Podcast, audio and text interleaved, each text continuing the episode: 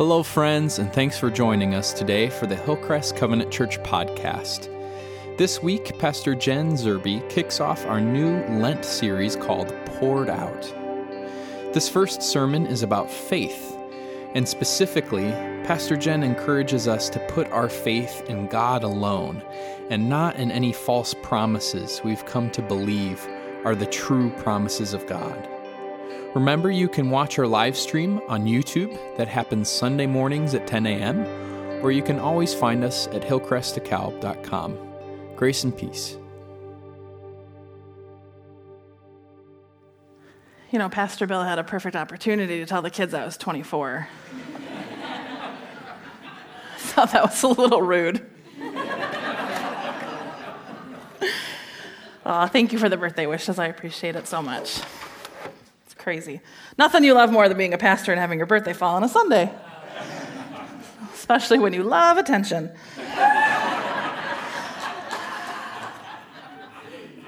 no, I'm grateful to be with, them, with my church family on this day. You know, um, as we head into our message for this morning, I was uh, thinking just kind of about the church at large, which I often do, comes with the territory.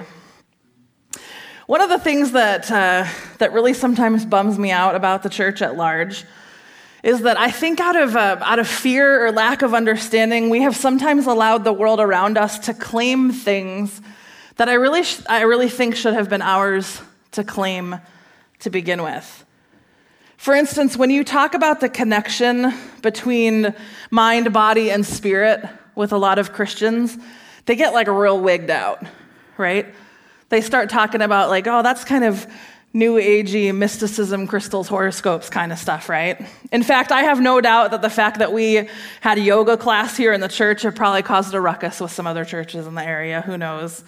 And yet, in my mind, church should be first in line to claim the power of the mind body spirit connection. Because God made each aspect of our person to work in perfect sync with each other. And when the church spent all those years separating those things apart, it did some real damage to people because it created a situation where Christians really struggled to invite God into that disconnect. Other than the Bible, and I know that's a very churchy thing to say, but it's really true. Other than the Bible, the most life changing book that I have ever read is a book called The Body Keeps the Score by a man named Bessel van der Kolk. Kolk. It's a Dutch name, I can't say it. The subtitle of his book is Brain, Mind, and Body and the Healing of Trauma. And the author of this book believes that, one of, uh, that trauma is one of the greatest and most urgent public health issues, and that many, many, many more of us are dealing with trauma than we care to admit. And so his, his premise of the book is that trauma impacts our brain and our body in scientific and provable ways. This is why you often hear me quote people like scientists and doctors and therapists in some of my messages because the connection between what happens in the physical and emotional world of ours has indelible, identifiable, and provable impacts on our very real physical and emotional bodies. It's why we've talked about the fact that things like loneliness can shorten your lifespan by upwards of 20 years. Or where we've mentioned that things like one secret or one lie can cause anxiety, depression, heart disease. So many of us are walking around with these kind of dismembered bodies. We store our lies here and our shame over here and our anger over here, and, and then we pretend as if we aren't hurting. And then we pretend as if we aren't hurting anything or anyone else because we have all of these different pieces of ourselves nicely tucked away. But we were not meant to live as, as dismembered or as compartmentalized. And we were not meant to live as traumatized either. But in order to find healing, the kind of whole and complete healing that Jesus can offer, we first have to give God access to all of the parts of ourselves. And that is where the theme for this year's Lenten journey came from. Lent is such an incredibly unique time. It's unlike any other thing we do during the church year. It's an opportunity for us to be honest and vulnerable before God in a way that our, our culture nor our human instinct typically prompts us to be. And so I got to thinking about Jesus' last days on earth. Right? Lent is our opportunity to walk with Jesus, to journey with Jesus. And as we walk with him through his final days on earth, it becomes more and more evident that he withheld nothing from us. That he poured his whole self out, holding nothing back, keeping nothing to himself, hiding nothing from anyone. We watched him as he was honored as a king, and we watched as he was mocked and ridiculed as if he were a criminal. We watch as people wave palm branches at him in honor of him, and then as people whip him nearly to death just days later. We saw his love for his people as he wept over Jerusalem. We saw the strength and depth of his faith as he was tempted in the desert, as his body sweated blood. We saw him endure the worst of what this world has to offer. And we saw him extend mercy in the midst of his own agony. Ultimately, we saw Jesus offer life in the midst of his own death. He gave us everything. And I genuinely believe that Lent is an opportunity for us. That Lent is an opportunity for us. Jesus withheld nothing from us, He poured out everything. So, what about us? We can't live as compartmentalized and poured out at the same time. We can't live as dismembered and poured out at the same time. We can't live as disconnected and poured out at the same time. And so, my hope and my prayer for us over these next six weeks is that we would ask God for the courage to pour out all that we are before Him mind, body, and spirit that we would pour out the pain, that we would pour out the anger, that we would pour out the resentment, the anxiety, the shame, the regret, alongside of the joy and the gratitude, that we would pour it all out before the Lord. That just as Jesus held nothing back in order to redeem us, we would hold nothing back in gratitude for that redemption. And so this morning, as we begin this series, we're starting in the only place I can think to start by asking the exact same question that one of our Judson choir members asked us last night What do we believe? What do we believe? It seems like an awfully big question to tackle, especially on a communion Sunday and on a church chat Sunday. And it's already 1050. So how long is this sermon really going to go, right? but that's part of my point. I don't think the answer to this needs to be that complicated. In fact, I think the church, and I blame myself and a lot of my colleagues for this, have long since overcomplicated what it means to have faith in Christ. I remember hearing Andy Stanley preach on faith once, and he talked about he talked about that too, how we tend to overcomplicate things. And so he talks about what faith is not. And he says, first of all, faith is not some kind of force or some kind of power. What do I mean by that? Stanley uses the analogy of a lasso. That we sometimes have this tendency to live in this world as if we have some kind of invisible lasso around God's neck. Right? And then we teach that, unfortunately, that if we have enough faith, we can get God to do things that God would otherwise not do. But this is a seriously flawed definition of faith.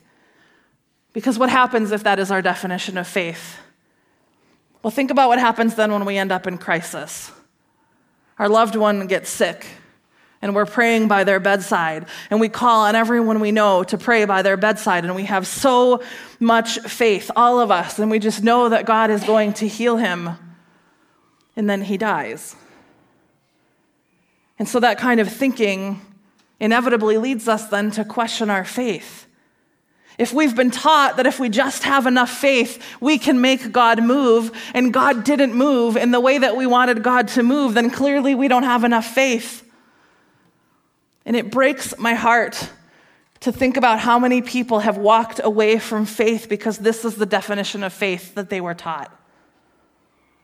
Another image of that is if we treat, is if we treat God like a vending machine.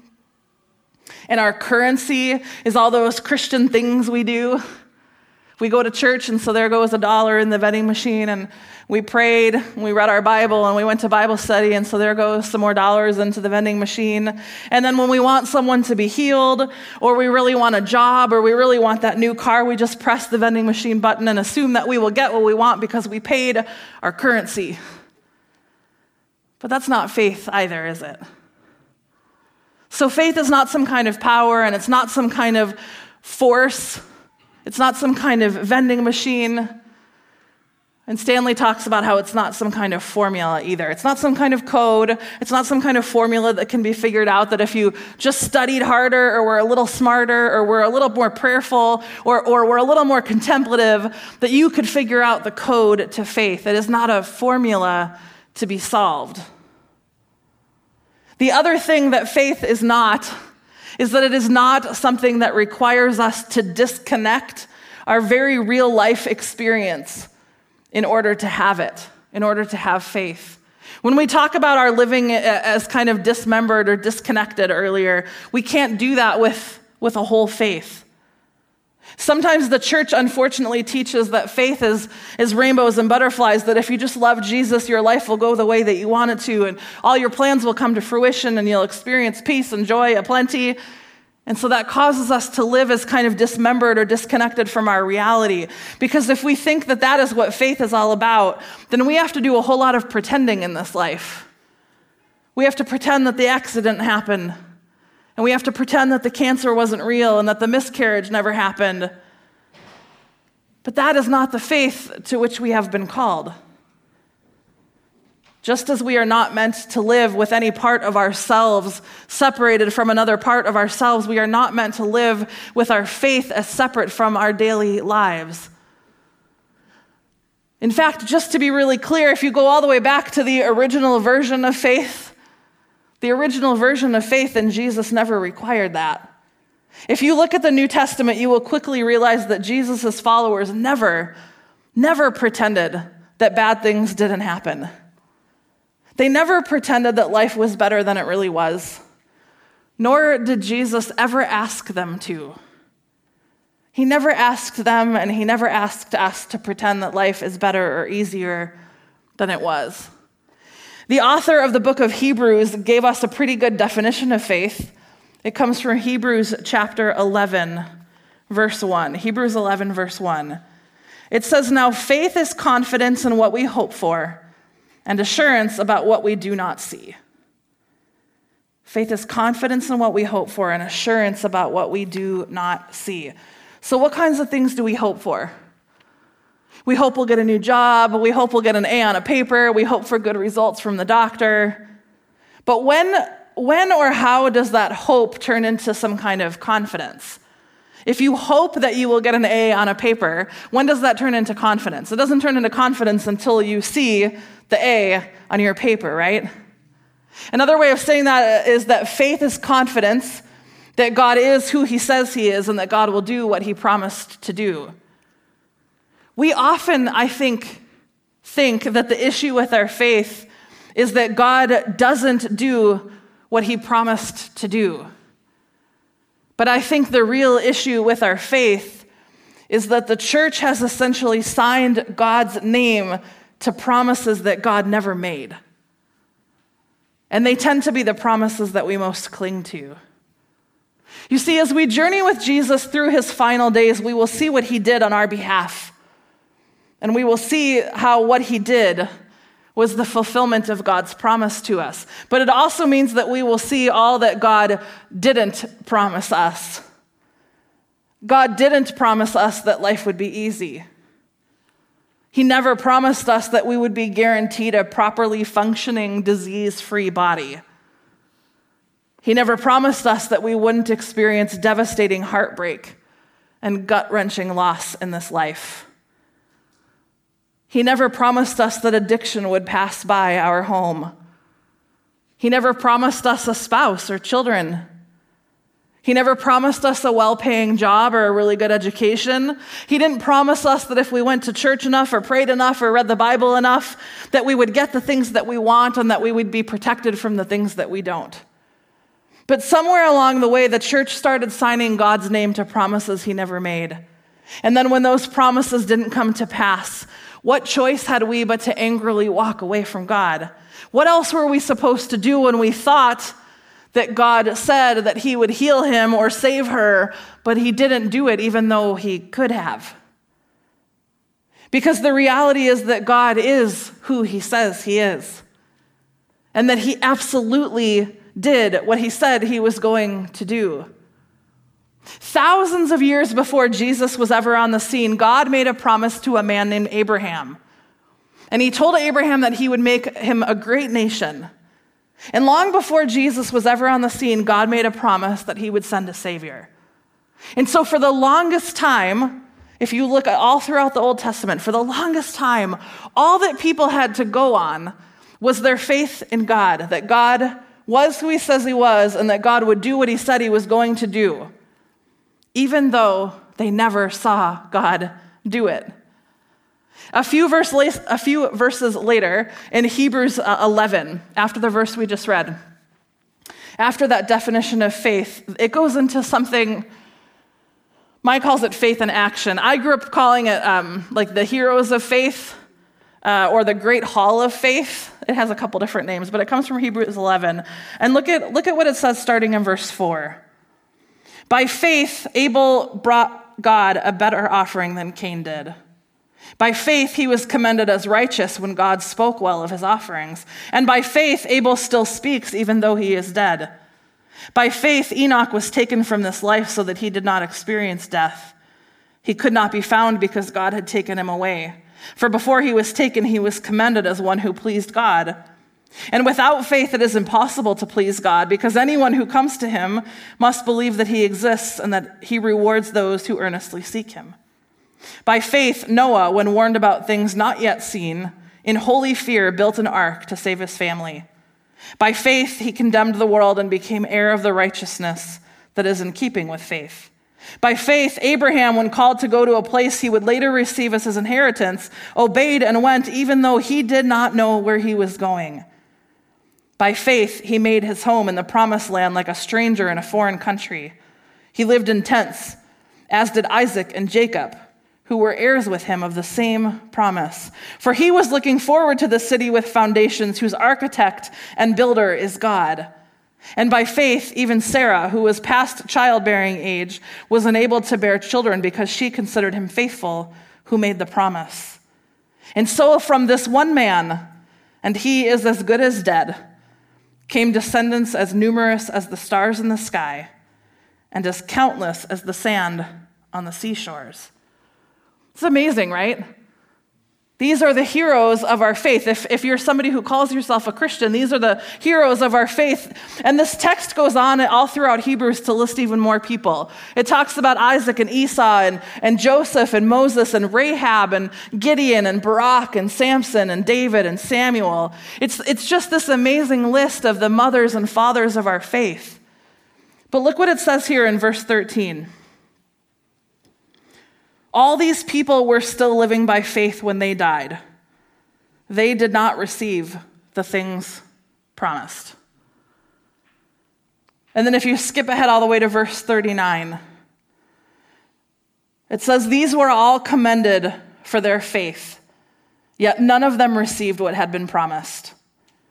Since God had planned something better for us, that only together with us would they be made perfect. All of these are the people whose lives we look up to, whose stories we read, whose faith we admire. All of them were commended for their faith, yet not one of them received what had been promised. They believed that God was who he said he was and that he they believed that he would do what God promised to do and they died while believing but never seeing that come to fruition. That is why they were commended for their faith. And yet, here we are, 2,000 plus years later, having seen God's promises come to fruition in the person of Jesus, but we struggle to believe because we have put our faith in promises that God never made. God loves his sons and daughters with a fierceness and a passion that we will never understand this side of heaven. And because we struggle to understand that, we fill in what we think God's love is like with our version of love. But our version of love is limited and it is conditional. And so we tell people that if they just have enough faith, their loved one will be healed. And we tell people if they just believe enough, they'll be financially prosperous. And we tell people if they're just nice enough people, good to everyone, they go to church and they read their Bible, that maybe bad things won't happen. Because the church has a history of signing God's name to promises that God never made. We have sold a faith that is different than the one that God requires of us. And in doing so, we have shattered the faith of countless people when the very thing they prayed for didn't come to pass. And so, in addition to the loneliness we feel when a partner doesn't come, and in, a, in addition to the devastation we feel when the pregnancy test is never positive, in addition to the agony that we feel when our loved one is taken away far too young, in addition to all of the hurt and all of the pain that is natural to experience when life happens, we now also question our faith and the very God in whom we thought we were putting our faith. But God never asked us to put our faith in those things. God never promised us any of those things.